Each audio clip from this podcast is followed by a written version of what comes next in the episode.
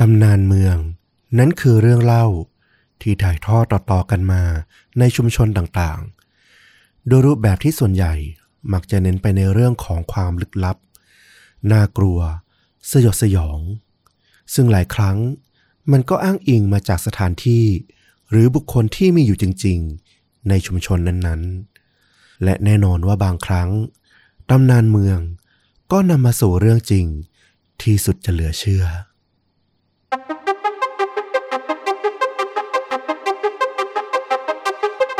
สวัสดีครับ สวัสดีครับ เรื่องจริงยิ่งกว่าหนังพอดแคสต์จากช่องชวนดูดะ อยู่กับต้อมครับ แล้วก็ฟลุกครับ กับหนึ่งเรื่องจริงสุดเข้มข้นจนถูกนำไปสร้างเป็นภาพยนตร์ วันนี้คุณฟลุก comeback แบบร้อยเปอร์เซ็นต์แล้วหรือเปล่าเอ่ออย่าพึ่งอย่างนั้นเลยดีกว่า ผมว่าผมพยายามเล่าให้มันด้วยแรงที่มัน smooth เต็มที่แล้วกัน เอาอย่างนี้ดีกว่า แต่ผมรู้สึกว่าเสียงคุณดีขึ้นนะ จากสองสามตอนที่ผ่านมา เหมือนกลับมาแล้วล่ะเอาผมให้สัก 7-80%แล้วกัน ก็ถือเป็นข่าวดีสำหรับคุณผู้ฟังแฟนคลับคุณฟลุกนะ เยอะนะคุณ รอคุณกลับมาแบบว่ากำลังวังชาแข็งแรงเหมือนเดิมนะครับ แต่ผมอ่านคอมเมนต์แล้วผมท้อนะ ที่บอกว่าจะรอสองชั่วโมงเนี่ยผมว่าเออขอไว้ก่อนแล้วกัน หมายถึงอยากได้เรื่องยาว 2 ชั่วโมงใช่ไหมอันนี้เดี๋ยวรออีกนิดนึงนะครับ รอให้แบบวันไหนคุณฟลุกเขาไปเจอเรื่องที่ถูกใจจริง ๆ ก่อนเดี๋ยวว่ากัน ว่าแต่วันเนี้ยมาสไตล์ไหนครับ เป็นเรื่องราวเกี่ยวกับความเชื่อนะผมไม่ค่อยได้เล่าเรื่องเกี่ยวกับเกี่ยวกับความเชื่อหรือเรื่องของสิ่งลึกลับเท่าไหร่ วันนี้เนี่ยมันจะมาเรื่องของความเชื่อ แล้วก็เป็นความเชื่อแขนงหนึ่ง ซึ่งมันก็จะอยู่ในวัฒนธรรมแทบทุกวัฒนธรรมเลยนะอย่างในบ้านเราก็มีเหมือนกัน และต่างประเทศเนี่ยแน่นอนว่ามีเพียบเลย มันเป็นเรื่องราวของตำนานเมือง อืมอันนี้ก็ต้องมีความลี้ลับมาเกี่ยวข้องและ อืมอย่างถ้ายกตัวอย่างง่าย ๆ ในบ้านเราเนี่ยเนาะถ้าลักษณะเป็นแบบตำนานเมืองเนี่ย มันก็จะเป็นแบบเหมือนเรื่องเล่าอย่างเมืองลับแล อาจจะดูเก่าหน่อย แต่ว่ามันก็คือยกตัวอย่างให้เห็นภาพได้ชัดที่สุดแล้วนะเออ ประมาณนั้น แล้วอย่างเรื่องสยองขวัญอย่างภาคใต้มีคุณยายสปีดอะไรเงี้ย นับเป็นตำนานเมืองไหมเป็นเป็นยิ่งถ้าคนคุ้นชินกับพวกวัฒนธรรมของทางญี่ปุ่นเนี่ยโอ้โหตำนานเมืองเขาเยอะมากเลยนะ เรื่องเล่า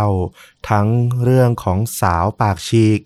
หรือฮานาโกะที่เป็นเด็กผู้หญิงที่เสียชีวิตในห้องน้ำเราเออ อย่างเนี้ยก็เป็นลักษณะของตำนานเมืองหนึ่งเหมือนกัน มันจะมีความร่วมสมัยกับ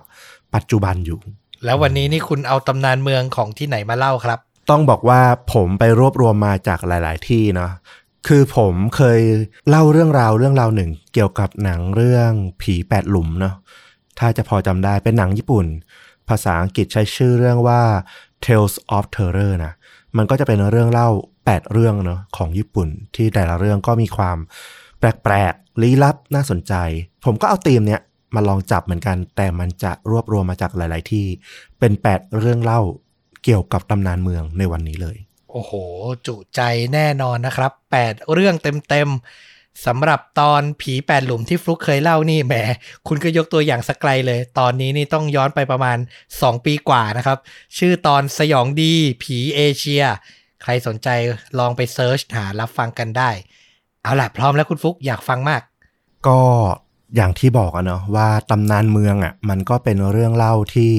มันผูกอยู่กับความเชื่อวิถีชีวิตแล้วก็ เรื่องราวของการเวลาที่มันเปลี่ยนแปลงไปมีความร่วมสมัยอยู่ และแน่นอนว่ามันจะเกี่ยวข้องกับเรื่องราวที่มันออกจะลี้ลับหรือมีความน่ากลัวอยู่ในนั้น วันนี้เนี่ยจะขอเล่าแบบย้อนลงไป ตั้งแต่เรื่องที่ 8 จนไปถึงเรื่องที่1เนาะเรื่องที่ 8 เป็นเรื่องราวที่หลายคนอาจจะเคยได้ยินมาบ้างเนาะเกี่ยวกับโลงศพในสมัยยุควิตอเรียน คือเมื่อก่อนเนี่ย มันก็มีความเชื่อว่าคนที่ถูกฝังลงไปเนี่ย ประกอบพิธีศพอะไรเรียบร้อยเนี่ย เขาอาจจะไม่ได้เสียชีวิตจริง ๆ เขาแค่หลับหรืออาจจะโคม่าไปอะไรอย่างลักษณะนี้เนี่ย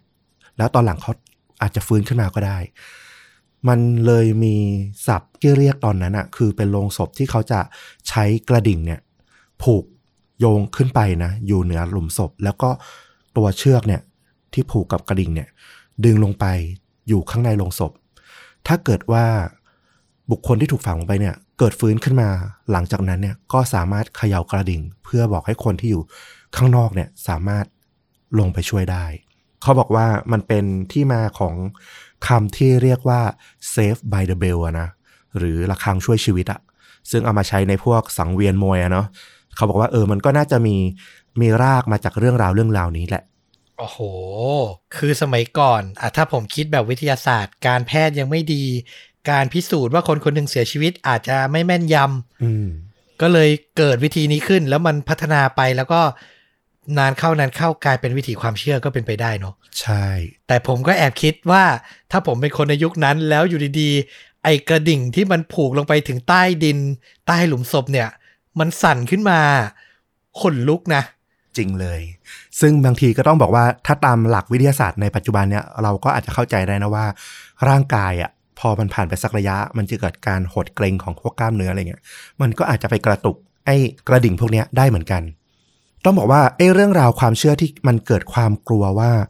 ตายไม่จริงเนี่ยมันเคยมีเรื่องราวที่มันเกิดขึ้นด้วยนำมาสู่ความเชื่อนี้ เรื่องราวนี้มันเป็นของผู้หญิงคนหนึ่งชื่อว่า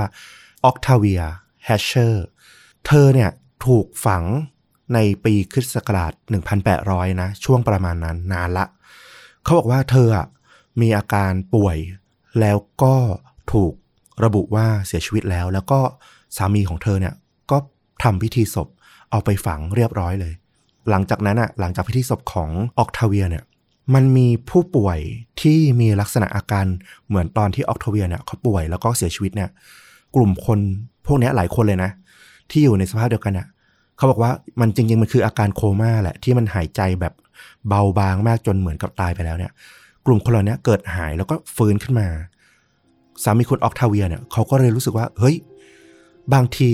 ภรรยาของเขาเนี่ยอาจจะฟื้นขึ้นมาก็ได้ไม่ได้ตายจริง ๆ หลังจากผ่านไปหนึ่งสัปดาห์ก็เลยรีบไป ให้คนเนี่ยช่วยกันขุดโลงศพเนี่ยขึ้นมา เพื่อดูว่าเออภรรยาของเขาเนี่ย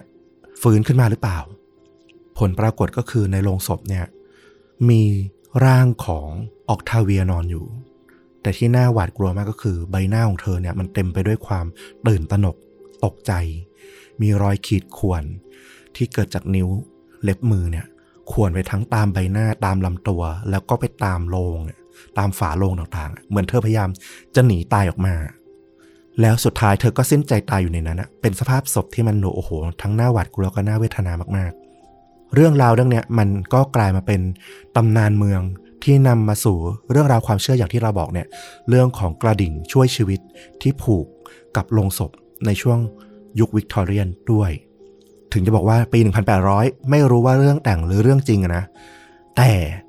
มาจนถึงยุคปัจจุบันน่ะไอ้เรื่องราวของการที่แบบถูกระบุว่าเสียชีวิตไปแล้ว แล้วสุดท้ายฟื้นขึ้นมา มันก็ยังมีพบอยู่เรื่อยๆ เหตุการณ์หนึ่งเนี่ยที่มันดูแบบ น่าตกใจเหมือนกันก็คือ เมื่อประมาณ 2 ปีที่แล้วนี่เอง มีชายคนหนึ่งชาวเคนยาอายุ 32 ปี ชื่อว่าคุณปีเตอร์คีเกนเขาเนี่ยก็ถูกแพทย์สมัยใหม่แล้วด้วยนะ ถูกระบุว่าเออเสียชีวิตเรียบร้อยละ ก็พาไปที่โรงพยาบาล แล้วก็พาไปห้องดับจิต คราวนี้เนี่ยศพในยุคปัจจุบันเนี่ยเวลาเขาจะทำศพอะเขาก็จะเป็นการดองฟอร์มาลีนนะเนาะรักษาเอ่อสภาพร่างกายเนี่ยไม่ให้มันเน่าเร็ว ปรากฏว่าระหว่างที่กำลังทำจะดองศพอยู่นี่แหละ คุณคีเกนเกิดตื่นขึ้นมา แล้วก็กรีดร้อง เพราะว่าเจ้าหน้าที่กำลังผ่าแผลเนี่ยผ่าช่วงขาของเขาเนี่ยเปิดออก เพื่อทำการดองฟอร์มาลีน เขาตื่นขึ้นมาแล้วเขาก็ตกใจกรีดร้อง กลายเป็นเรื่องราวที่สรุปว่าเออ จริง ๆอะเขายังไม่ได้เสียชีวิต แค่อาจจะตกอยู่ในอาการโคม่าอยู่เท่านั้นเอง ดังนั้น ก็เลยเป็นเรื่องราวที่เขาเนี่ยก็ทำการฟ้องร้องโรงพยาบาลต่อไปนะว่าเออไม่ได้วินิจฉัยให้เรียบร้อยดี แล้วก็ระบุว่าเขาเสียชีวิตไปก่อนอะไรอย่างเงี้ยก็น่าตกใจเหมือนกันนะว่า แม้แต่วิทยาศาสตร์การแพทย์ในยุคปัจจุบันเนี่ยบางทีก็ยังประมาทหรือว่าอาจจะหลุดรอดสายตาของแพทย์ไปได้เหมือนกัน ในเรื่องราวที่แบบตายแล้วก็ฟื้นขึ้นมา น่ากลัว เออ ความตายก็น่ากลัว แต่ความตายที่มันไม่จริงนี่มันน่ากลัวกว่าเนาะ โอ้โห ยิ่งเรื่องแรกที่คุณเล่าเนี่ย ที่มันเป็นตำนานที่มาของการสั่นกระดิ่งเนี่ยโอ้โหผมนึกภาพว่าถ้าผมเป็นสามีคนนั้นอะทรมานใจมากนะ กับภาพศพที่แบบขุดขึ้นมาแล้วเห็นอะอืมขนลุกเลยอะนึกภาพตามแล้วน่ากลัวมากเลยนะ เอาละแล้วก็มาสู่ตำนานเมืองเรื่องที่เจ็ดย้ำอีกครั้งนะว่าขอนับย้อนลงไปเรื่อยๆ จนถึงเรื่องที่หนึ่ง เรื่องที่เจ็ดเป็นเรื่องราวตำนานเมืองที่เล่าสู่กันฟังอยู่ในหมู่บ้านแห่งหนึ่ง ที่อยู่ในสกอตแลนด์ เรื่องราวของตำนานเมืองเนี้ยมีลักษณะเป็นนิทานมาก่อน นิทานเนี้ยเขาจะเล่าต่อกันในหมู่บ้าน เขาเล่าว่าที่หมู่บ้านนี้เนี่ยเมื่อนนานมาละสมัยก่อน ไกลมาก เคยมีแม่มดอยู่ตัวหนึ่ง อาศัยอยู่ในป่า ป่าอยู่ติดกับหมู่บ้านนั่นแหละ คราวนี้เนี่ย ชาวบ้านเนี่ยเขาก็อยากจะตัดต้นไม้เนี่ย เพื่อขยายพื้นที่ที่จะทำการเพาะปลูก พอไปตัดต้นไม้ที่มันเป็นป่าของแม่มดเข้าเนี่ย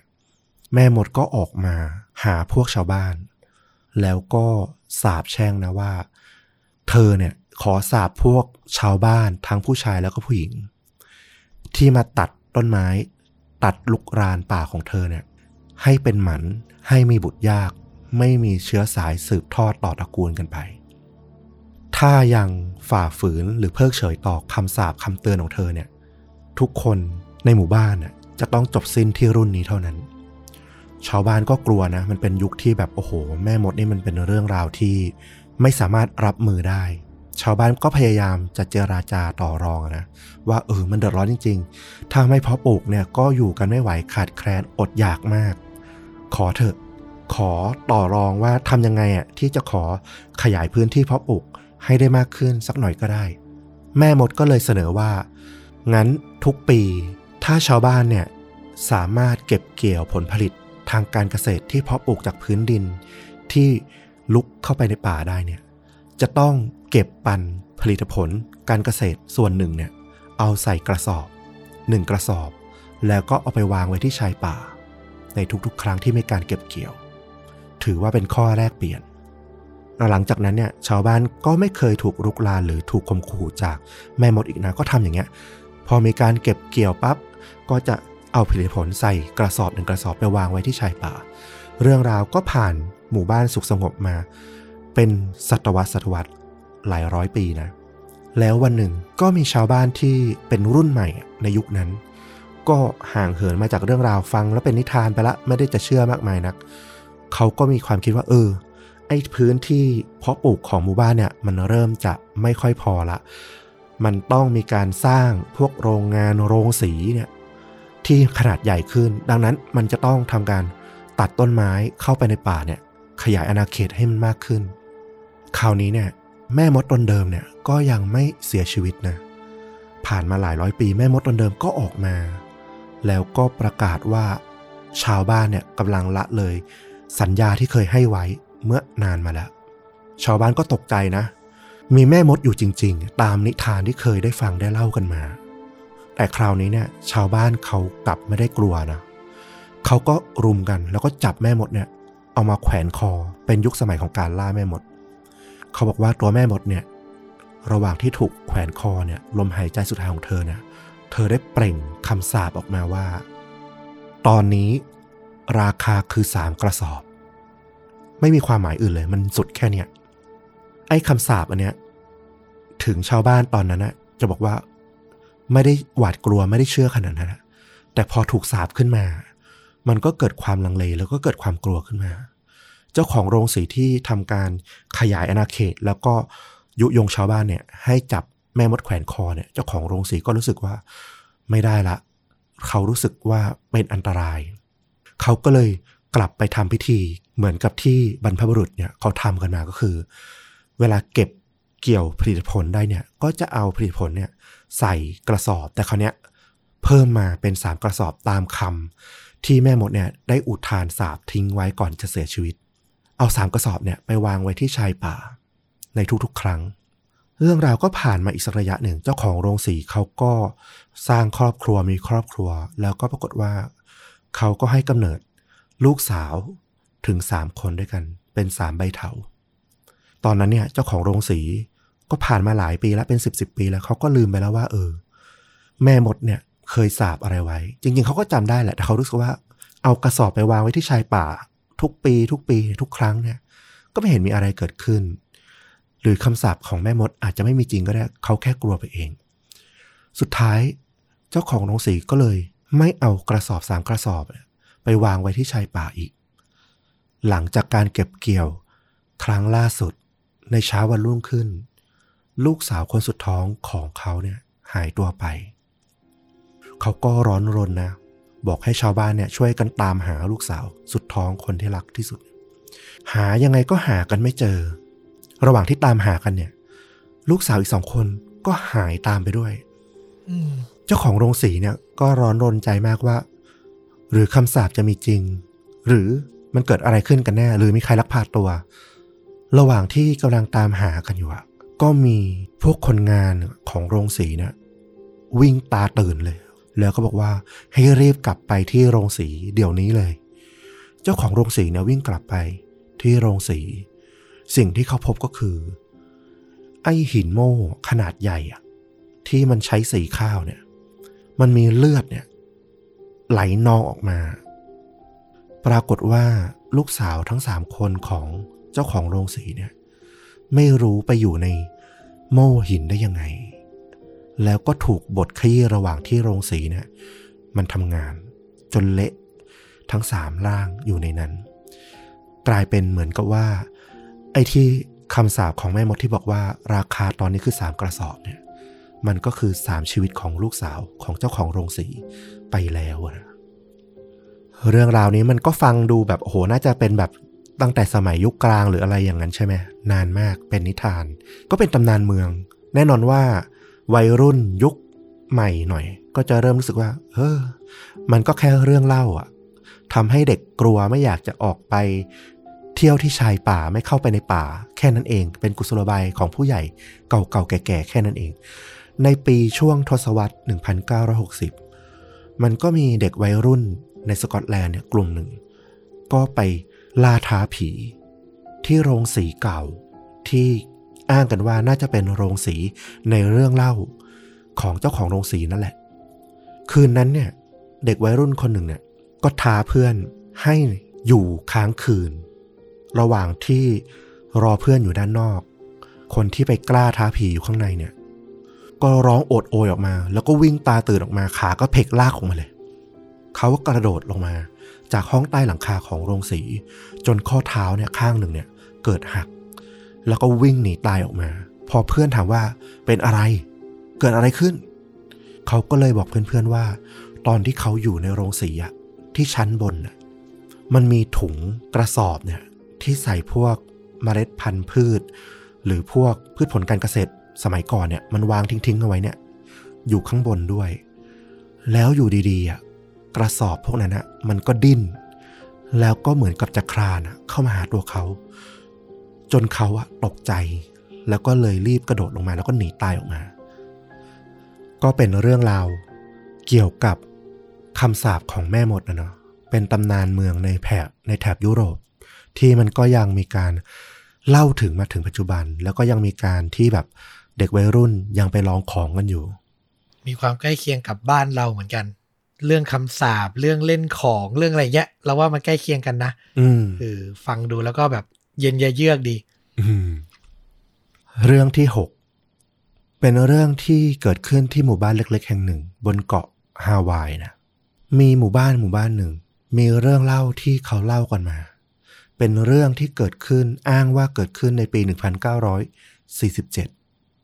มันมีสระน้ำเนี่ย เป็นสระธรรมชาติเนี่ย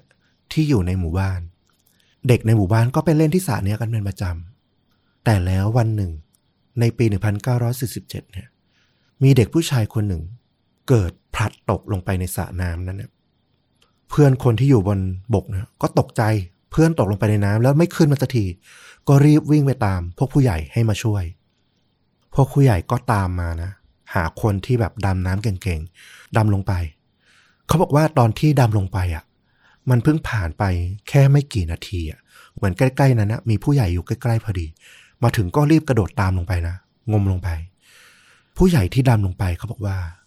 ภาพที่เขาเห็นนะมันทั้งแปลกแล้วก็น่าขนลุกมากๆที่ก้นสระเขาเห็นเด็กผู้ชายคนที่ตกลงไปในน้ำเนี่ย นั่งอยู่บนโขดหิน นั่งสงบสงบ เหมือนกับว่าไม่มีอะไรเกิดขึ้น แต่ว่าทั้งตาแล้วก็ปากของเขาเนี่ยมันถลึงเปิดโพรงกว้างไว้เลยแล้วที่มันน่าขนลุกก็คือ ข้างใต้อะ มันมีคลื่นน้ำที่มันไหลแรงอะเนาะแล้วร่างของเด็กชายคนเนี้ยที่นั่งอยู่สงบสงบเนี่ยแขนขาของเขาอะมันก็ไกวไปมาตามแรงของน้ำอะจนเหมือนกับว่าเขาอะ เหมือนยังมีชีวิตอยู่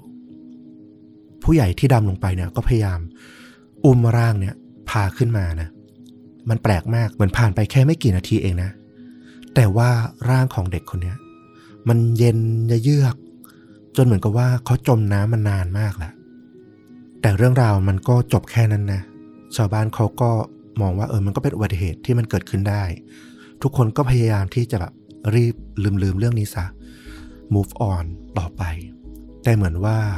เรื่องราวของเด็กชายคนนี้เนี่ย มันก็จะยังไม่สิ้นสุดแค่ตรงนั้น ในภายหลังเนี่ย ก็มีทั้งเด็กทั้งผู้ใหญ่ที่ไปเดินอยู่แถวใกล้ๆสระน้ำเนี่ย มักจะมีประสบการณ์ที่โดนมือที่มองไม่เห็น คอยดึง คอยรั้งที่ข้อเท้าเนี่ย เหมือนจะกระตุกเท้ามั่งกางเกงมั่งเนี่ย ให้ลงลงไปในสระว่ายน้ำคนก็เริ่มลือกันว่า หรือจะเป็นวิญญาณของเด็กชายคนนั้น ที่อยากหาคนเนี่ยลงไปอยู่เป็นเพื่อน หรืออาจจะไปเป็นตัวแทนของเขา หลายปีผ่านไปก็ยังไม่มีเหตุการณ์ที่มีใครเสียชีวิต จริงๆนะอยู่มาวันหนึ่ง ก็มีเด็กคนหนึ่งเหมือนกัน ไปเดินที่ริมสระน้ำเนี่ยไปเล่นตามปกติ ตอนนี้ก็ไม่ค่อยมีเด็กในหมู่บ้านเนี่ยลงไปเล่นน้ำแล้วเพราะว่าผู้ใหญ่ก็เตือนว่าอันตราย เด็กคนนี้เนี่ยเดินตามหลังพ่ออยู่ พ่อก็หันกลับมา ปรากฏว่าเด็กหายไปต่อหน้าต่อตาละ เขาก็คิดในใจเลยว่าลูกเขาเนี่ยน่าจะตกลงไปในน้ำแน่ ก็รีบไปหาคนไปตามผู้ใหญ่ คนอื่นๆ ที่ดำน้ำแข็งๆเนี่ยให้มาช่วยลงไปตามหาหน่อย คนที่ดำลงไป เขาเจอสภาพของเด็กที่อยู่ ที่เพิ่งตกลงไปเนี่ยสภาพเหมือนกับที่เคยฟังมาเมื่อก่อนเลย เหมือนกับเด็กผู้ชายคนนั้นในปี 1947 ที่เคยตกจมน้ำลงไป เด็กคนนี้เนี่ย นั่งอยู่บนโขดหิน ดวงตาเปิดกว้าง ปากก็อ้า เขาก็รีบอุ้มเด็กคนนี้ขึ้นมาที่ผิวน้ำโชคดีว่าพอปั๊มหัวใจเนี่ยช่วยชีวิตเนี่ยผายปอดแล้วก็สามารถกู้ชีวิตไว้ได้ เด็กคนนี้ก็มาเล่านะว่าเออ เขาไม่รู้ตัวเลยว่าเกิดอะไรขึ้น แล้วหลังเหตุการณ์เนี้ยชาวบ้านก็เริ่มได้ยินว่า ในช่วงกลางคืนเนี่ยบริเวณริมสระน้ำเนี่ย มันก็จะมีวิญญาณของเด็กผู้ชายคนนี้เนี่ย คอยเดินไปรอบๆริมสระน้ำเพื่อตามหาใครสักคนเนี่ย มาเป็นตัวแทนของเขาอื้อหืออันนี้น่าขนลุกตรงที่ซีนใต้น้ำอะ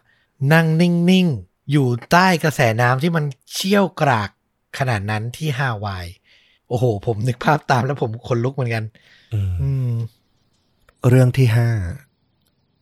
เป็นตำนานเมืองเกี่ยวกับวันฮาโลวีนเนาะ เรามักจะได้เคยได้ยินเกี่ยวกับเรื่องว่า ฝรั่งเวลาเขาจัดงานวันฮาโลวีนเขาก็จะมีการประดับประดาบ้านหรืออาคารสิ่งต่างๆ เนี่ย ด้วยธีมที่มันสยดสยอง บางคนก็แต่งเป็นหุ่นไล่กา หรือทำเป็นผีปีศาจหรือเหมือนซากศพบ้างประดับไปตามบ้านต่างๆ มันก็มีตำนานเมืองที่เล่าว่าศพที่เห็นเนี่ย บางครั้งมันอาจจะไม่ใช่ คอสตูม หุ่น หรือการแต่งกายเอฟเฟกต์ต่างๆ ที่มาประดับ แต่มันอาจจะมีศพจริง ๆ เนี่ยปนอยู่ในนั้นก็ได้ ก็เป็นตำนานที่ฝรั่งเนี่ยก็เล่ากันไป เชื่อกันไป อาจจะเหมือนกลายเป็นมุกขำๆที่เล่ากันในวันฮาโลวีนนะนะแต่ว่าจริง ๆ แล้วเรื่องนี้เนี่ย มันก็เกิดขึ้นจริง ในปี 2015 มีคนที่เป็นพวกรื้อถอนพวกสิ่งประดับต่างๆ ตามอาคารเนี่ย เขาก็มาเก็บข้าวของวันฮาโลวีนเนี่ยปรากฏว่าเขาก็ไปเจอหุ่นประดับที่รั้วบ้านหลังหนึ่งเนี่ย ก็คิดว่า เออทำไมเจ้าของบ้านยังไม่มาเก็บไปสักทีเขาก็จะไปรื้อเอาเก็บไปทิ้งให้ พอไปจับไปดูดีๆ เฮ้ย มันไม่ใช่หุ่น แต่มันคือศพจริง ๆ แถมเป็นศพที่ยังไม่ได้เน่าเปื่อยขนาดนั้น คนคนนี้อาจจะเพิ่งตายมาแค่ไม่กี่ชั่วโมงหรือกี่วันเลย ก็สืบสวนไปก็ไปพบว่า ศพศพนี้เนี่ยเป็นของหญิงสาวคนหนึ่งในรัฐโอไฮโอ มีชื่อว่าเรีเบคก้าเคทอายุ 31 ปี สิ่งที่เกิดขึ้นก็คือ เธอเนี่ยถูกคนร้ายไล่ล่านะ แล้วก็เธอถูกทุบตีที่ศีรษะอย่างแรง ระหว่างที่กำลังมึนมง แล้วก็พยายามหนีตายสุดชีวิตเนี่ย เธอก็ติดที่รั้วบ้าน เธอก็พยายามปีนไอ้รั้วเนี่ย เพื่อจะหนีจากคนร้าย ปรากฏว่าแขนเสื้อของเธอ มันไปเกี่ยวเข้ากับ ไอ้บริเวณส่วนแหลมของรั้ว แล้วมันทำให้ร่างของเธอ ที่มันก็มึนงงสะบักสะบอมสาหัสอยู่แล้วเนี่ย ไม่สามารถหลุดออกไปได้ ไม่มีใครผ่านมาพบเห็น แล้วเธอก็เลยสิ้นใจตายอยู่ที่รั้วนั่นเอง ถูกห้อยเหมือนกับเป็นหุ่นประดับ งานวันฮาโลวีน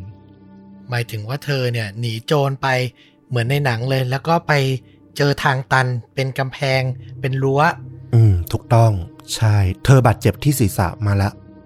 คือจริง ๆ เนี่ย เธอกะว่าถ้าหนี พ้นรั้วไปได้เนี่ย แล้วก็ออกไปที่ฝั่งตรงข้ามเนี่ย อาจจะไปขอความช่วยเหลือจากบ้านหลังตรงข้ามได้ แต่ปรากฏว่าที่บาดเจ็บสาหัสอยู่แล้วอะพอโดนรั้วเกี่ยวไปอีกอะมันก็เหมือนกับหมดแรงที่จะ ดึงตัวเองออกจากรั้วแล้วสุดท้ายก็เลยสิ้นใจตายอยู่ตรงนั้นเลย แล้วเป็นช่วงฮาโลวีนพอดี คนก็เลยเข้าใจว่าเนี่ย คือการเดคอเรทการตกแต่ง ใช่ถูกต้องตำรวจก็ไปสืบหานะว่าใครคือคนร้ายกันแน่ ปรากฏว่าคนร้ายในคดีนี้เนี่ย เป็นชายวัย 27 ปีชื่อว่าดอนนี่ดอนนี่ก็ให้การนะว่าเออเขาเนี่ยทะเลาะกับรีเบคก้าแล้วเขาก็เลยเอาก้อนหินเนี่ย ทุบไปที่หัวของเธอ แล้วก็วิ่งไล่ตี สาเหตุที่ทำให้เขาลงมืออย่างเงี้ยไม่ใช่เพราะเขาแค่โมโหหรืออะไรนะ คือดอนนี่เนี่ยเป็นชายที่มีความบกพร่องในการเรียนรู้ เป็นเด็กพิเศษอะพอทะเลาะหรือแบบไม่เข้าใจอะไรเงี้ยก็ไม่สามารถเก็บระงับอารมณ์ได้ แล้วก็เลยทำร้ายเรเบคก้าและแน่นอนว่าด้วยความที่เขาก็บกพร่องทางการพัฒนาการเนี่ย เขาอาจจะเห็นเรเบคก้าเนี่ยติดห้อยที่รั้วแล้ว แต่เขาก็ไม่เข้าใจแล้วก็เลยไม่ได้ช่วยเธอ ก็เป็นเรื่องราวที่น่าสงสาร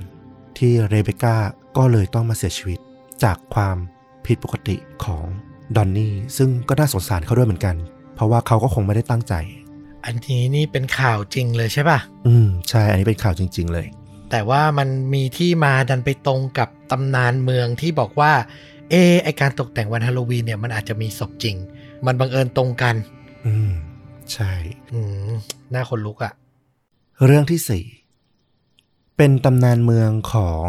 เกาะที่ชื่อว่าสเตเ e นที่นิวยอร์กที่เกาะแห่งนี้เนี่ยเขาก็มีตำนานเกี่ยวกับบุกี้แมนเนาะบุกี้แมนก็จะเป็นอารมณ์เหมือนแบบพูดผีปีศาจในเรื่องเล่าของเด็กๆ ที่จะมาคอยหลอกหลอนเด็กๆอะนะโอ้อันนี้ดังมาก เพราะว่ามีสร้างเป็นภาพยนตร์ด้วยจำได้ อ่า ถูกต้องบูกี้แมนของเกาะแห่งนี้เนี่ย เขามีชื่อเฉพาะเลยว่าครอปซี่ถูกเล่าว่าเดิมเป็นผู้ป่วยจิตเวชคนหนึ่ง ที่อยู่ในสถาบันด้านจิตที่ชื่อว่าวิลโลว์บรูครอปซี่เนี่ย อาศัยอยู่ในอุโมงค์เก่าที่อยู่ภายในสถาบันแห่งนี้เขาเนี่ยจะลอบขึ้นมาบนพื้นดิน แล้วก็ออกไปข้างนอก คอยลักพาตัวเด็กมาที่อุโมงค์แล้วก็ฆ่าทิ้งลักษณะของครอปซี่เนี่ย ถูกเล่าในหลายรูปแบบนะ บางทีก็บอกว่า เขาจะมีตะขอเกี่ยว ถือตะขอเกี่ยว คอยลากเด็ก บางก็ว่าเขาถือมีดของคนแล่เนื้อ ซึ่งก็เชื่อกันมาตลอดนะว่า บางทีครอปซี่เนี่ยน่าจะเป็นแค่เรื่องเล่าที่ผู้ใหญ่อะเอาไว้หลอกเด็กให้หวาดกลัว ไม่ให้ดื้อไม่ให้โซนไม่ให้ออกหนีไปเที่ยวข้างนอกบ้าน ดึกดึกดื่นดื่นๆแต่ปรากฏว่า เรื่องราวของครอปซี่เนี่ย มันดันเกิดขึ้นมาจริง ๆ ในช่วงปี 1960 มีเด็กที่เริ่มหายตัวไป แล้วก็หาตัวไม่เจอ เด็กคนหนึ่งชื่อว่าฮอลลี่แอนฮิวจ์สหายตัวไป แล้วก็ชาวเมืองก็ตามหากัน จนในที่สุด ชาวเมืองก็ไปตามจับ ผู้ชายคนหนึ่งได้ เขามีชื่อว่าอังเดรแรนด์ชาวเมืองเนี่ยไปเจอแรนด์เนี่ยอยู่ใกล้ๆกับสถาบันจิตเวชวิลโรบรูกเนี่ยซึ่งปัจจุบันเนี่ยกลายเป็นที่รกร้างกลายเป็นอาคารร้างไปละ อังเดรแลนด์เนี่ยถูกจับในปี 1987 ต้องเล่าย้อนไปว่าเขาเนี่ยมีประวัติที่คล้ายคลึงกับครอปซี่มากๆ ในปี 1966 เขาเป็นผู้ดูแลสถาบันจิตเวชแห่งเนี้ยทำหน้าที่เป็นนักกายภาพบำบัด แล้วก็ทำงานอยู่หลายปีทีเดียว ในวันที่ 25 พฤษภาคม ปี 1969 หลังที่เขาทำงานมาได้ 3 ปีเนี่ยแรนตอนนั้นเนี่ยอายุ 25 ปี ก็ถูกจับในข้อหาลักพาตัวเด็ก แล้วก็พยายามข่มขืน ซึ่งเด็กผู้หญิงคนนั้นเนี่ยอายุแค่ 9 ขวบเท่านั้นเองตำรวจเนี่ย ได้รับแจ้งจากพ่อแม่ว่าเด็กหายตัวไปก็ตามหา ปรากฏว่าไปพบเด็กคนนี้เนี่ย อยู่กับแรนที่ในรถของเขา ซึ่งจอดอยู่ในที่จอดรถที่โรกร้าง โชคดีที่ไปเจอซะก่อน แต่พอไปเจอในตอนที่เขายังไม่ได้ทำอะไรเนี่ย สุดท้ายแล้วก็เลยเอาผิดไม่ได้ทำได้เต็มที่ก็แค่แจ้งข้อหาว่าพยายามที่จะล่วงละเมิดทางเพศ และสุดท้ายก็ต้องปล่อยไป หลังจากที่จำคุกไปได้ 16 เดือน พอเขาออกมาเนี่ยเขาก็กลับมาใช้ชีวิตต่อ วันที่ 9 มกราคม ปี 1983 แรนก็ถูกจับอีกครั้งหนึ่ง คราวนี้เนี่ยเขาไปล่อลวงเด็กที่อยู่บนรถบัสของโรงเรียนเนี่ยจำนวนถึง 11 คน ขับพาออกไป หายตัวไปในช่วงตอนเย็น พ่อแม่ก็แตกตื่นเลย เด็ก 11 คน บนรถโรงเรียนหายไปหมดเลย พอไปตามก็ไปเจอ เด็กทั้งหมดเนี่ยอยู่กับนายแรนเนี่ยแหละ เขาพาเด็กๆเนี่ยไปกินอาหารที่ร้านเบอร์เกอร์ แล้วก็พาไปดูเครื่องบินที่สนามบิน ก็ไม่รู้ว่าเขาทำไปด้วยเจตนาอะไร แต่พอสืบประวัติว่าเขาเคยมีคดีเรื่องของลักพาตัวเด็ก แล้วก็พยายามข่มขืน ก็ทำให้เจ้าหน้าที่เนี่ยต้องสั่งจำคุกเขาอีก 10 เดือน แต่ก็ทำได้ค่อยเท่านั้น เพราะว่าอย่างที่บอกยังไม่มีเด็กที่ถูกทำอันตราย จริงๆนะต่อมาเรื่องก็มาถึงปัจจุบันที่เล่าไปที่เขาถูกจับ วันที่ 9 กรกฎาคม ปี 1987 พ่อแม่ของเด็กคนหนึ่งที่ชื่อว่าเจนนิเฟอร์ชไวเกอร์อายุ 12 ปี ไปแจ้งตำรวจว่าชไวเกอร์เนี่ยหายออกไปจากบ้านและที่สำคัญเนี่ยเธอเนี่ยเป็นดาวน์ซินโดรมด้วย ไม่รู้ว่าเดินหายไปไหน ถูกใครพาไปหรือเปล่า เพราะว่าเธอไม่สามารถช่วยเหลือตัวเองได้แน่นอน ตำรวจก็ไปตามหาตามหา จนสุดท้ายตำรวจก็ไปจับอังเดรแรนด์นี่แหละ เพราะว่ามีประวัติเกี่ยวข้องกับการลักพาตัวเด็กเนี่ยก็ไปตามจับมาสอบสวนว่ารู้เห็นไหมเกี่ยวข้องไหมกับคดีของเด็กหญิงชไวเกอร์เนี่ยเขาก็สารภาพนะแต่การให้การของเขาเนี่ยเหมือนกับคนที่มีปัญหาทางจิต ก็เลยถูกส่งไปประเมินทางจิตเวชต่อไป แล้วหลังจากนั้นไม่กี่วันหลังจากจับตัวของ แรนได้เนี่ยตำรวจก็ไปพบศพของชไวเกอร์ในที่สุด เธอเนี่ยถูกฝังเอาไว้ ใต้ดินตื้นๆเลย อยู่ใกล้ๆกับสถาบัน จิตเวชวิลโลว์บรูคแล้วก็เป็น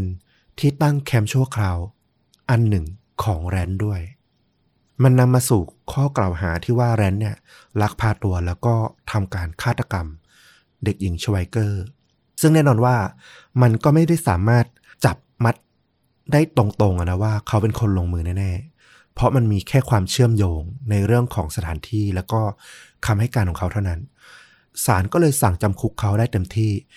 ที่ 25 ปี ไม่สามารถตัดสินประหารชีวิตได้ ตามกำหนดเนี่ยแรนจะต้องได้รับการปล่อยตัวนะ ในปี 2008 แต่ปรากฏว่าในช่วงปี 1998 ระหว่างที่เขาก็ติดคุกอยู่นั่นแหละ ตำรวจไปรื้อคดีเด็กหายคดีหนึ่ง เป็นการหายตัวในปี 1981 ของ Holly and Hills ที่เราพูดถึงไปตอนต้นนะนะ เป็นเด็กเจ็ดขวบ ซึ่งมีพยานพบเห็นว่าเด็กคนนี้เนี่ย ไปซื้อสบู่ที่ร้านค้าใกล้ๆบ้าน น่าจะถูกพ่อแม่ วานให้ไปซื้อให้เห็นว่าใกล้ๆแล้วก็ไม่น่าจะมีอะไร วันนั้นน่ะในช่วงเวลาที่เด็กคนนี้หายตัวไปเนี่ยนายแรนเนี่ยขับรถ อยู่ใกล้ๆกับบริเวณบ้านของเด็กคนนั้น ตำรวจก็สืบสาว พยายามหาหลักฐานนะนะ มาโยงให้ได้ ในที่สุดศาลก็เชื่อได้ว่า แรนน่าจะมีส่วนเกี่ยวข้องกับการลักพาตัว Holly and Hills ซึ่งถึงปัจจุบันก็ยังไม่พบตัวนะ ก็คงเดาได้ว่าก็น่าจะเสียชีวิตไปแล้วนั่นแหละศาลก็เลยสั่งจำคุกตลอดชีวิต เพิ่มไปอีกหนึ่งกระทง นั่นทำให้เขาเนี่ย ถูกจำคุกเพิ่มเข้าไป และจะถูกปล่อยตัวอีกทีเนี่ยในปี 2037 ตอนที่เขาอายุได้ 93 ปี ซึ่งในระหว่างที่เขาติดคุกเนี่ยเขาก็ได้รับการรักษาในเรื่องของโรคทางจิตด้วยนะนะ แต่เหมือนกับว่า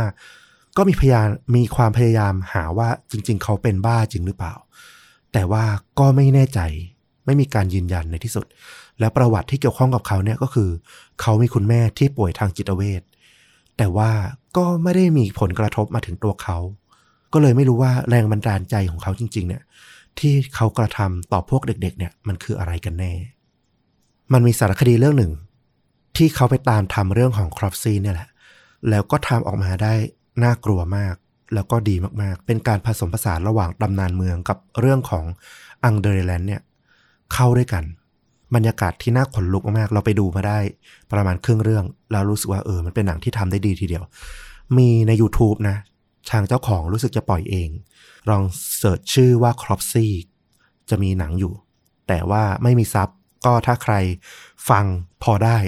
เราเท่าที่ดูเราว่าฟังไม่ได้ยากมาก พอจับเรื่องราวได้ ลองสะกดหาดูนะ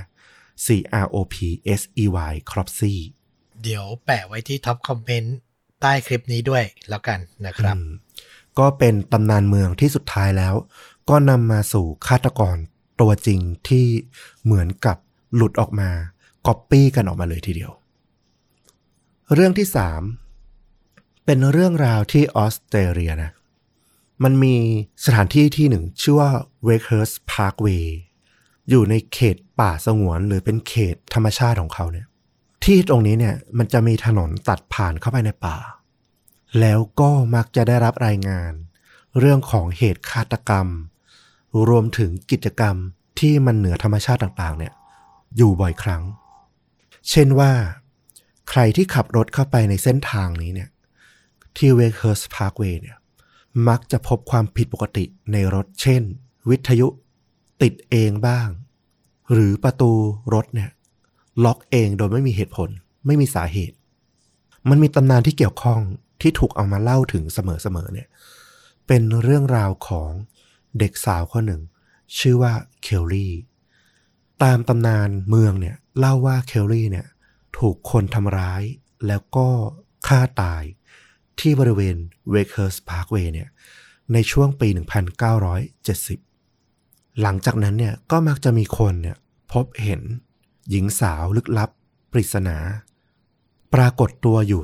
บริเวณ Wakehurst เนี่ยหลายครั้ง เวลาที่ขับรถไปเปลี่ยวๆ คันเดียว ก็มักจะได้เห็น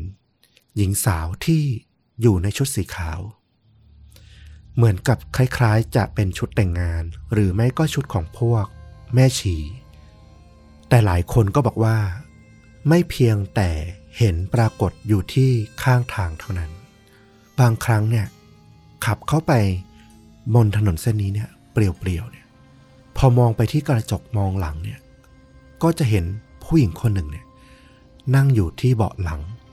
เสมอ ก่อนที่เธอเนี่ยจะค่อยๆหายไป เรื่องราวของเคลลี่เนี่ยก็เป็นตำนานที่แบบเล่าต่อกันมามีเคสใหม่ๆพูดถึงเนี่ยอยู่เรื่อยๆ ตลอด 50 ปีเลย เรื่องราวของเคลลี่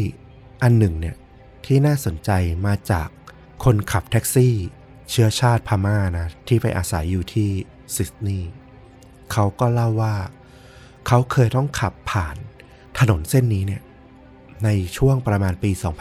2010 เขาก็เห็นเงาสีเทาๆของผู้หญิงคนหนึ่ง นั่งอยู่ที่เบาะด้านหลังรถของเขา เขาบรรยายว่า ผู้หญิงที่เขาเห็นน่ะ เธอสวมชุดสีขาว แล้วก็มีผ้าสีขาวเนี่ยโพกบริเวณที่ศีรษะ คล้ายๆกับแม่ชีของคริสเตียน ใบหน้าของเธอเนี่ยดูจางๆเลือนลางมองไม่ออกมองไม่ชัด แต่พอจับได้ว่าใบหน้าของเธอเนี่ยเรียวยาว แล้วก็เธอเนี่ยมีดวงตาที่สีเขียวเข้ม ดวงตาเธอดูเศร้าส้อยมากๆ เขาบอกว่า เขายืนยันเลยว่าเธอนั่งอยู่ตรงนั้นจริง ๆ เธอมีตัวตนอยู่จริง ๆ แต่ตอนที่เขาเห็นน่ะเขามองไปได้สักพักแล้วเขาก็เหยียบเบรกจอด เพื่อหันไปดูให้แน่ใจว่าที่เขาเห็นเนี่ยมันมีตัวตนจริง ๆ ปรากฏว่า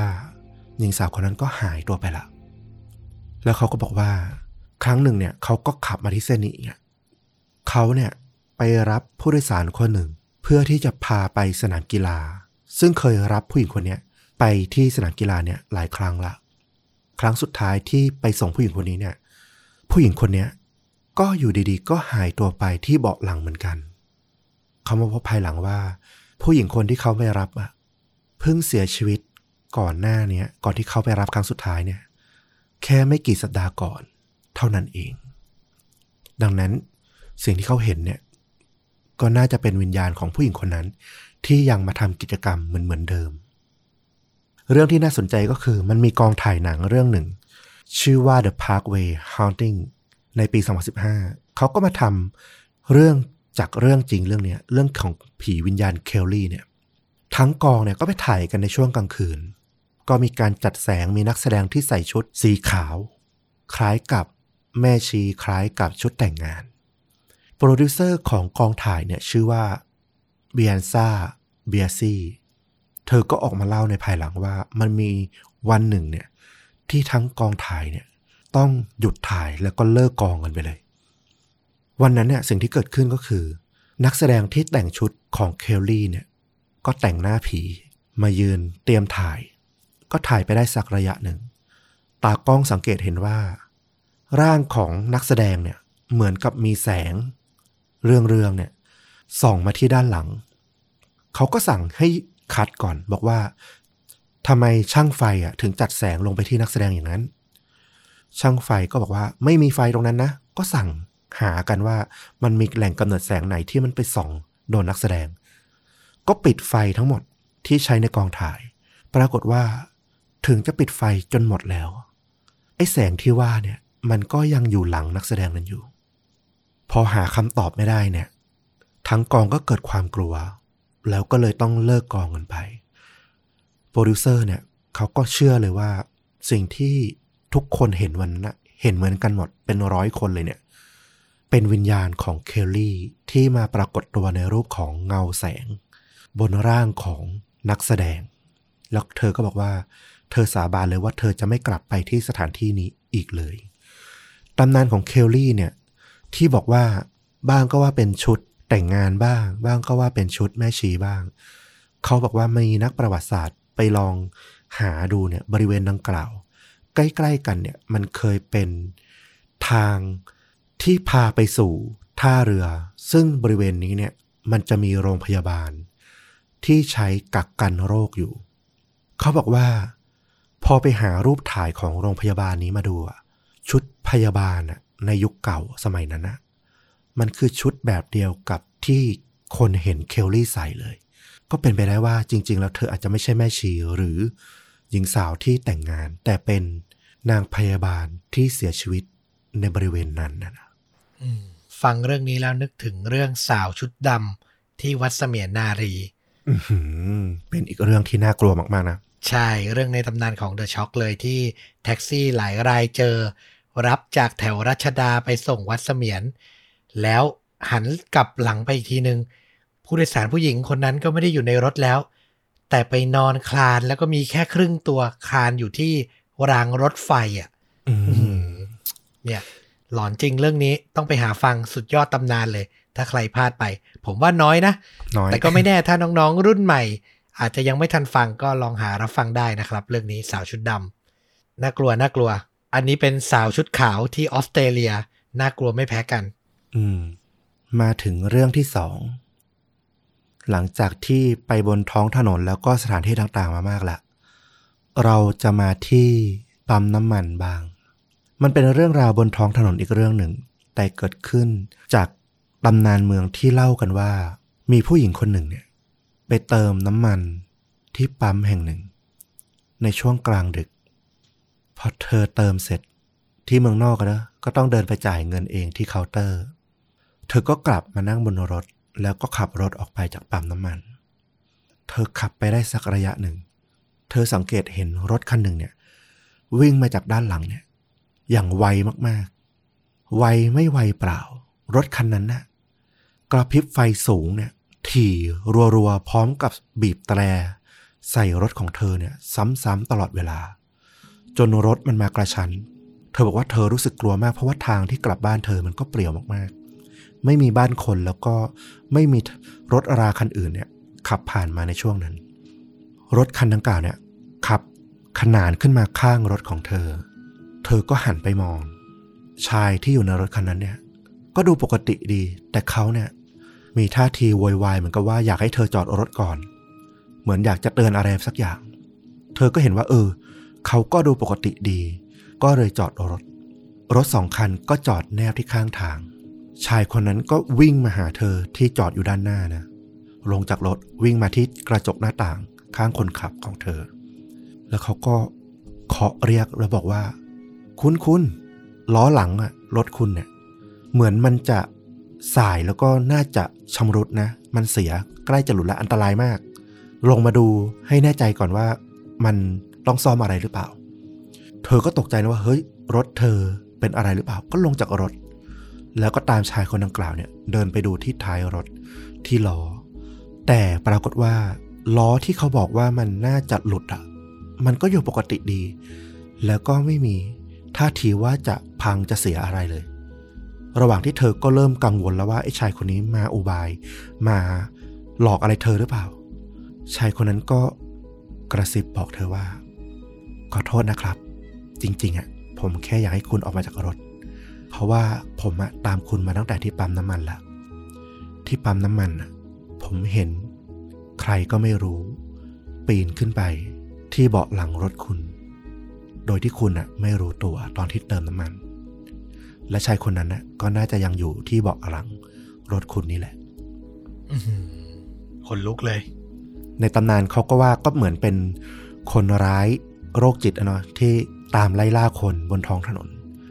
ปรากฏว่าวันที่ 28 กุมภาพันธ์ ปี 2017 มีผู้หญิงคนหนึ่งในรัฐมิสซูรี เธอก็โทรมาแจ้งตำรวจว่าเธอเพิ่งหนีตายมาจากคนร้ายผู้ชายคนหนึ่ง ที่ลักพาตัวเธอไป เรื่องที่เธอเล่าเนี่ย มันคล้ายคลึงกับตำนานเมืองมากๆ เธอเล่าว่าวันนั้นเนี่ย เธอนั่งอยู่ในบ้าน นั่งดูโทรทัศน์อยู่ แล้วทันใดนั้นก็มีคนเนี่ยมากด ออดที่ประตูหน้าบ้าน พอเธอเดินไปดูเนี่ย มีเด็กผู้หญิงที่เธอไม่เคยเห็นหน้ามาก่อนเนี่ย มายืนอยู่ แล้วก็ไม่พูดจาไม่บอกอะไร พูดขึ้นมาคำเดียวว่าเมแกนแล้วเธอก็หันหลังเดินออกจากบ้านไป ผู้หญิงคนนี้ก็งุนงงไปบอกว่า เกิดอะไรขึ้นเด็กผู้หญิงคนนี้ คือใคร คืออะไร เมแกนคืออะไร เธอก็รู้สึกหวาดกลัวนะ รู้สึกไม่ไว้ใจว่ามันมีอะไรประหลาดประหลาดเกิดขึ้น เธอก็เลยขับรถออกไปที่สำนักงานเขต แล้วก็ไปแจ้งเจ้าหน้าที่ว่าเนี่ย เธอโดนเด็กผู้หญิงที่ไหนก็ไม่รู้ มากดออด แล้วก็พูดจาอะไรแปลกๆ เธอกลัวว่าจะมีใครแอบซุ่มมองเธอหรือจะเข้ามาทำร้ายอะไรเธอหรือเปล่า เป็นการขู่หรือเปล่า เธอก็มาแจ้งความเอาไว้ แล้วระหว่างที่กลับบ้าน เธอก็ตั้งใจว่า จะแวะที่ปั๊มน้ำมันที่อยู่ใกล้ๆ แต่ยังไม่ทันถึงปั๊มน้ำมันดี ก็มีแท่งโลหะ มาสัมผัสที่หลังศีรษะของเธอ ที่เบาะหลังของรถเธอ มีชายในชุดดำสวมหน้ากากสกีขึ้นมาตอนไหนก็ไม่รู้ น่าจะเป็นตอนที่เธอขึ้นไปแจ้งตำรวจเขาลุกขึ้นมา แล้วก็เอาปืนจ่อไว้ที่หัวของเธอ จากนั้นเนี่ย เขาก็เอา สายเคเบิลเนี่ยเอามารัดที่มือเธอกับพวงมาลัย แล้วก็บังคับให้เธอเนี่ยขับออกไปนอกเมือง พอพ้นสายตาจากบ้านเรือนคนจากรถราคันอื่นๆ เข้าไปในทางเปลี่ยวได้ ชายคนนั้นเนี่ยก็รัดคอเธอ แล้วก็ทุบตีไปที่หัวของเธอ ใช้สั่นปืนทุบลงไปเขาพยายามที่จะตัดข้อมือของเธอออก แต่เหมือนกับว่าเขาว่าทำไม่ได้ถนัด เขาก็เลยลงจากเบาะด้านหลังเปิดประตูออกไป แล้วก็จะเข้ามาที่ประตูหน้าเพื่อที่จะมาทำร้ายฆ่าเธอต่อ เธอเห็นจังหวะนั้นนะคนร้ายออกไปนอกรถแล้ว เธอก็เลยรีบสตาร์ทรถ แล้วก็ขับหนีออกมา จนมาถึงปั๊มน้ำมันแล้วก็โทรเรียกตำรวจ แล้วก็เล่าเรื่องราวทั้งหมดให้ฟัง ตำรวจก็ออกตามหานะ ปรากฏว่าก็ไม่เคยสามารถจับชายคนดังกล่าวได้ แล้วก็ไม่รู้ด้วยว่า ชายคนนั้นเนี่ยคือใครกันแน่ รวมถึงเด็กผู้หญิงคนนั้น ที่มาเรียกเธอที่หน้าบ้าน ก็หาไม่เจอว่าคือใครกันแน่ถ้าเป็นที่ประเทศไทยต้องบอกว่าเด็กผู้หญิงคนนั้นเหมือนมา ส่งเมสเซจเพื่อเตือนว่าเธอกำลังจะได้แบบเหมือนกำลังจะเจอเรื่องอะไรบางอย่างอะ่ะ เออ อันนี้ถ้าเป็นความเชื่อแบบไทยๆแบบเรื่องผีไทยเลยนะโอ้น่ากลัวอะโอ้นึกภาพเด็กคนหนึ่งอยู่ดีเดินเข้ามาแล้วพูดชื่อที่เราไม่รู้จัก แล้วก็เดินหายไปอะ โอ้แล้วตัวผู้ชายที่แอบเข้ามาหลังรถใส่หน้ากากสกีนี่ หลุดมาจากหนังสยองขวัญมากๆเลยอะนึกถึงเจสันสุขสิบสามเลยนะ อืม เอาละเรื่องสุดท้าย หลังจากไปผจญภัยที่นอกบ้านมาเยอะแล้ว เรื่องราวตำนานเมืองเรื่องสุดท้ายเรื่องที่หนึ่ง เป็นเรื่องราวที่เขาเล่ากันในพวกวงแคมป์ไฟวงรอบกองไฟ วงนั่งเล่าเรื่องรอบกองไฟของฝรั่ง เรื่องนี้เนี่ยมีอยู่ว่า มีผู้หญิงคนหนึ่ง เธอเลี้ยงสุนัขตัวหนึ่งเอาไว้ ซึ่งรักมากแล้วก็มักจะให้นอนอยู่ข้างๆเธอเนี่ยข้างเตียงเธอเนี่ยทุกคืน พอกลางคืนเนี่ย เธอได้ยินเสียงอะไรที่มันดูแปลกๆหรือเสียงสุนัขของเธอเนี่ย ร้องอะไรแปลกๆเนี่ย เธอก็จะสลืมสลือตื่นขึ้นมา แล้วก็จะเช็คว่าสุนัขของเธอเนี่ย ยังปลอดภัยดีอยู่หรือเปล่า เป็นอะไรหรือเปล่า เพราะมันก็แก่มากแล้ว เธอก็มักจะเอื้อมมือไปคลำที่สุนัขของเธอที่นอนอยู่ข้างๆ ซึ่งมันเนี่ยก็มักจะเลียที่มือเธอเนี่ยกลับมาเสมอ ให้รู้ว่า เออ มันยังปกติดี และเธอก็จะกลับไปเข้านอนได้ โดยที่ไม่ต้องเปิดไฟมาดูว่าเกิดอะไรขึ้น เด็กผู้หญิงคนนี้เนี่ย ก็ทำอย่างนี้เนี่ยทุกคืน จนมาถึงเช้าวันหนึ่ง เธอตื่นขึ้นมาแล้วก็ต้องตกใจ เพราะว่าสุนัขของเธอเนี่ยเสียชีวิตไปแล้วในคืนนั้น แล้วเธอก็ฉุกคิดได้ว่าอ้าวในเมื่อสุนัขของเธอ มันเสียชีวิตไปเมื่อคืนแล้วกลางดึกเมื่อคืนเนี่ย ที่มันน่ะเลียมือของเธอ มันเกิดขึ้นได้ยังไง มันเกิดขึ้นระหว่างที่สุนัขของเธอตายไปหรือยัง แล้วเธอก็ต้องขนหัวลุก เมื่อเธอเนี่ยเดินไปที่กระจก มันมีข้อความเขียนอยู่ที่กระจก เขียนว่า คนก็เลียได้เหมือนกัน นั่นก็คือตลอดมาหรืออาจจะแค่คืนนั้นที่ผ่านมา สิ่งที่เลียมือเธอ อาจจะเป็นใครสักคนที่หลบซ่อนอยู่ใกล้ ๆ ตัวเธอก็ได้ เรื่องจริงที่มันเกิดขึ้น คล้ายคลึงกับตำนานเมืองเรื่องนี้นะมันเกิดขึ้นในเดือนกรกฎาคม ปี 2014 ที่ประเทศอังกฤษ วัยรุ่นสาวคนหนึ่งอายุ 16 ปี เธอได้รับข้อความจากผู้ชายคนหนึ่ง เด็กผู้ชายคนหนึ่งเนี่ยมาสักพักแล้วเขาเหมือนจะตามตื้อเธอตามรังควานเธอคือเธอปฏิเสธไปแล้วเธอไม่ชอบใจ พยายามไม่เข้าไปอ่านไปตอบอะไรด้วยซ้ำแต่ข้อความที่ส่งเข้ามา ทั้งปริมาณแล้วก็ความถี่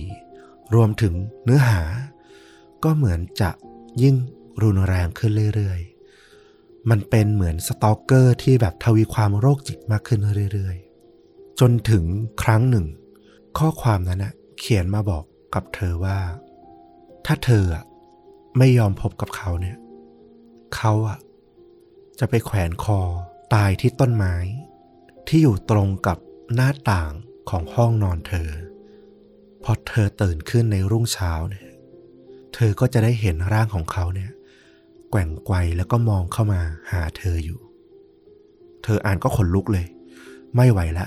นี่มันโรคจิตมากๆ น่ากลัวเกินไปละ คืนนั้นเธอก็เลยตัดสินใจว่า ไม่นอนที่ห้องนอนตัวเองดีกว่า ขอไปนอนที่ห้องคุณแม่ เพราะว่าห้องนอนเธอเนี่ยตรงช่องหน้าต่างเนี่ยต้องบอกว่ามันก็ไม่ได้อยู่สูงมาก มันอาจจะมีใครปีนเข้ามาก็ได้ เธอก็หวาดกลัวแล้วว่าเออ ถ้าเขาบอกว่าจะบุกมาหาถึงบ้านแล้วก็แขวนคอตายที่ข้างหน้าต่าง เขาจะทำอะไรที่รุนแรงน่ากลัวมากกว่านั้นหรือเปล่าก็ไม่รู้ ก็เลยตัดสินใจไปนอนกับคุณแม่ที่อีกห้องหนึ่งในคืนนั้น ก่อนที่เธอจะหลับ ก็มีข้อความส่งเข้ามาหาเธออีก สั้นๆ นี่ฉันอยู่ในบ้านของคุณแล้วนะ เธออ่านแต่เธอก็ไม่เชื่อ เพราะว่าบ้านเธอนี่ ล็อกแน่นหนาแล้วก็เช็คดูอย่างละเอียดละ มันปลอดภัย ก็น่าจะแค่อำหรือขู่ให้ตกใจกลัว ให้หวาดกลัวมากขึ้นแค่นั้นเอง เช้าวันรุ่งขึ้น เธอก็ตื่นมาที่ห้องคุณแม่เนาะแล้วก็กลับมาที่ห้องตัวเอง ก็เช็คดูหน้าต่าง เช็คดูประตู ยังล็อกปกติดีอยู่ เธอก็นั่งไว้บนเตียง เวลาที่มันมี อะไรหรือคนอื่นอยู่ในห้องอะบางทีเราจะรู้สึกได้เองอะว่ามันไม่ได้มีแค่เรา มันมีคนอื่นอยู่ด้วย เธอก็รู้สึกเหมือนกันว่า ตอนนี้เนี่ยในห้องเธอ เหมือนไม่ได้มีแค่เธออยู่คนเดียว มันเหมือนกับมีอีกคนหนึ่งแอบมองเธออยู่ เธอก็พยายามเปิดดูนะ ตามซอกมุมต่างๆ เปิดดูตู้เสื้อผ้า เปิดดูหลังประตู ให้สบายใจ เธอก็กำลังปิดประตูแล้วก็กำลังคิดว่า เออ ไม่น่าจะมีอะไรละ แต่พอเธอหันกลับไปที่เตียง เธอก็พบว่า กล่องรองเท้าอะซึ่งเธอเนี่ยก็จะดันเอาไว้ใต้เตียงเนี่ย มันถูกดันวางเรียงกันอยู่ ผิดที่ผิดทาง เธอก็เลยค่อยๆหมอบลงไปดู แล้วก็เห็นผู้ชายคนหนึ่งนอนขดตัวแล้วก็มองออกมา ตรงมาหาเธอที่ใต้เตียงนั่นเอง ธอก็รีบวิ่งออกไปนะ หาคุณแม่ ตำรวจก็ถูกตามนะ เรียกมาตามจับ สามารถระบุตัวตนได้ว่าชายคนนี้เนี่ยมีชื่อว่าคายราเวนสครอปอายุมากกว่าเธอนะ เธออายุ 16 เด็กคนนี้อายุเกือบ 20ละเหมือนว่าเขาเนี่ยมีพฤติกรรมแบบสตอกเกอร์เนี่ยกับเด็กหญิงคนนี้เนี่ยมาระยะหนึ่งละ แต่ว่า คนที่รู้อะก็คิดว่าเขาเนี่ยแค่อำเล่น แกล้งเด็กผู้หญิงคนนี้เล่น ไม่คิดว่าเขาจะทำแบบนี้จริง ๆ แล้วก็มาบุกรุกถึงในห้องนั้นจริง ๆ ซึ่งก็โชคดีที่เด็กผู้หญิงคนเนี้ยไหวตัวทัน ตั้งแต่ไปนอนที่ห้องคุณแม่ตั้งแต่เมื่อคืน รวมถึงฉุกใจว่าห้องของเธอเนี่ย มันมีอะไรแปลกๆ ไม่งั้นก็ไม่รู้เลยว่าสุดท้ายแล้วเนี่ย เธอจะเกิดอะไรขึ้นกับเธอนะ อืม น่ากลัวมาก น่าขนลุกกว่าเรื่องผีอีกเรื่องเนี้ย จริงเรื่องมันเหมือนกับจะเป็นตำนานเมืองนะ แต่มันเป็นรายละเอียดที่มันเกิดขึ้นจริง ๆ เป็นข่าวนะที่ประเทศอังกฤษ แล้วก็โอ้โหรายละเอียดฟังแล้วเหมือนน่าขนลุกมาก ตอนที่ข้อความบอกว่าจะมาแขวนคอตาย ที่นอกหน้าต่างแล้วก็จะได้มองเข้ามา หาเธอตอนเช้าเนี่ย โอ้โห มันดูโรคจิตสุด ๆ ไปเลยอะๆคือคิดแค่ว่าการกระทำอย่างเงี้ยมันน่าจะมีแต่ในหนังสยองขวัญน่ะโอ้ไม่น่าเชื่อเลยว่าเป็นเรื่องจริง ใครที่ชอบแนวนี้ก็หวังว่าจะชื่นชอบกับคลิปในวันนี้เนาะก็รวบรวมมาหลาย ๆ เรื่อง อาจจะไม่ได้ยาวจุใจเป็นแบบเรื่องเนื้อเดียวที่แบบเข้มข้นนะนะแต่ว่าก็ได้ความหลากหลายของเรื่องที่แบบมีความน่ากลัวลึกลับ หรือน่าค้นหาแตกต่างกันไป ผมว่าครบรสเนาะแล้วก็ใครชื่นชอบตอนไหนมากที่สุด เดี๋ยวน่าจะทำเป็น timestamp แบ่งเป็น เรื่องๆเป็นหัวข้อย่อยไว้จะได้เผื่อใครแบบฟังรวดเดียวไม่จบจะได้มาฟังต่อได้อืมชอบเรื่องไหนมากที่สุด ยังไงฟีดแบ็กบอกชวนดูดะนิดนึงนะครับ จะได้รู้จะได้นำมาพัฒนาปรับปรุงกันต่อ แล้วภาพยนตร์ที่คุณอยากแนะนำล่ะ ภาพยนตร์เรื่องนี้ ชื่อเรื่องตรงกับหัวข้อในวันนี้เลยก็คือ Urban Legend น่าจะเป็นหนังที่ผ่านตาคนยุคเรามาแทบจะทุกคนนะโปสเตอร์เนี่ยแบบโอ้โห จำได้แม่นมากเลยอะที่มีดวงตาแล้วก็เศษกระจกแตกๆพร้อมกับตัวละครรอบๆ เป็นหนังแนวสยองขวัญวัยรุ่นนะเนาะแนว slasher ไล่ฆ่ากัน โดยที่ตัวฆาตกรเนี่ยอาศัยเรื่องของตำนานเมืองเนี่ยมาเป็นทริคมาเป็นธีมในการฆ่า โดยนักแสดงนำในเรื่องนี้นะก็เป็นนักแสดงที่ตอนนี้ดังมาก ๆ แต่ตอนนั้นเนี่ยก็ยังถือว่าโอ้โห ยังหน้าใหม่ยังหน้าละอ่อนอยู่ก็คือจาเร็ดเลโตนะ แล้วก็หนังเรื่องนี้เนี่ยต้องบอกว่าเอาจริงๆสำหรับเราในช่วงนั้นก็ มันก็คือหนังสยองขวัญวัยรุ่นเรื่องหนึ่งนะนะที่ทำตามออกมาหลังจากความสำเร็จของสกรีมอะแต่มีความน่าสนใจอย่างที่บอกแหละตรงที่ธีมการผูกเรื่องของมันอะใช้เรื่องของตำนานเมือง อย่างเรื่องของชายที่หลบอยู่หลังเบาะหลัง รถเนี่ยก็เป็น trick หนึ่งที่หนังเรื่องนี้เนี่ยก็เอามาใช้เหมือนกัน แล้วก็ยังมีอีกหลาย ๆ เรื่อง เรื่องผีเรื่องฆาตกรโรคจิต ที่ถูกเอามาใช้ในการฆาตกรรมอะนะในเรื่องนี้น่าสนใจมากๆ ใครสนใจเรื่องราวของตำนานเมืองของฝรั่งอะไปดูเรื่องนี้เนี่ยโอ้โหจะได้เห็นกิมมิคที่ถูกเอามาใช้เนี่ยหลายเรื่องเล่าเลยทีเดียว ผมว่าเป็นหนังที่ ถูกพูดถึงน้อยกว่าที่ควรเหมือนกัน เพราะผมรู้สึกส่วนตัวว่าความสนุกมันไม่ได้แพ้พวกสครีมหรือ I know what you did last summer ที่แบบอืมมันดูมีการพูดถึงอยู่ตลอดนะเนอะแม้จะผ่านมาหลายสิบปีแล้ว Urban Legend เนี่ยมันเหมือนถูกลืมไปนิดนึงเหมือนกัน ผมว่าน่าสนใจที่จะแบบสำหรับใครที่ดูแล้วนะ ก็หามาดูกันอีกสักรอบหนึ่งระลึกถึงตอนสมัย ยังวัยเยาว์ส่วนใครยังไม่เคยดูเนาะน้องๆ รุ่นใหม่ที่อาจจะไม่ได้รู้จักสักเท่าไหร่ก็หาดูได้ครับ อันนี้ดูเพลินๆเลยไม่เสียเวลาและอย่างที่ฟลุกบอก มันจะมีเกร็ดเกี่ยวกับตำนานเมืองที่มันน่ากลัวน่ากลัวเนี่ยสอดแทรกอยู่เยอะเลย เอาล่ะ และนี่ก็คือ เรื่องจริงยิ่งกว่าหนังใน episode นี้เป็นอีกหนึ่งรสชาติที่นำมาถ่ายทอดเรื่องราวให้ชาวชวนดูดะได้รับฟังกัน ใครชื่นชอบก็ฝากติดตามทุกช่องทางเหมือนเดิมครับ YouTube Facebook b l o g d i t Spotify Apple Podcast รวมไปถึง Twitter กลับมาพบต้อมกับฟุกได้ในตอนต่อๆไป วันนี้ลาไปเพียงเท่านี้ สวัสดีครับ สวัสดีครับ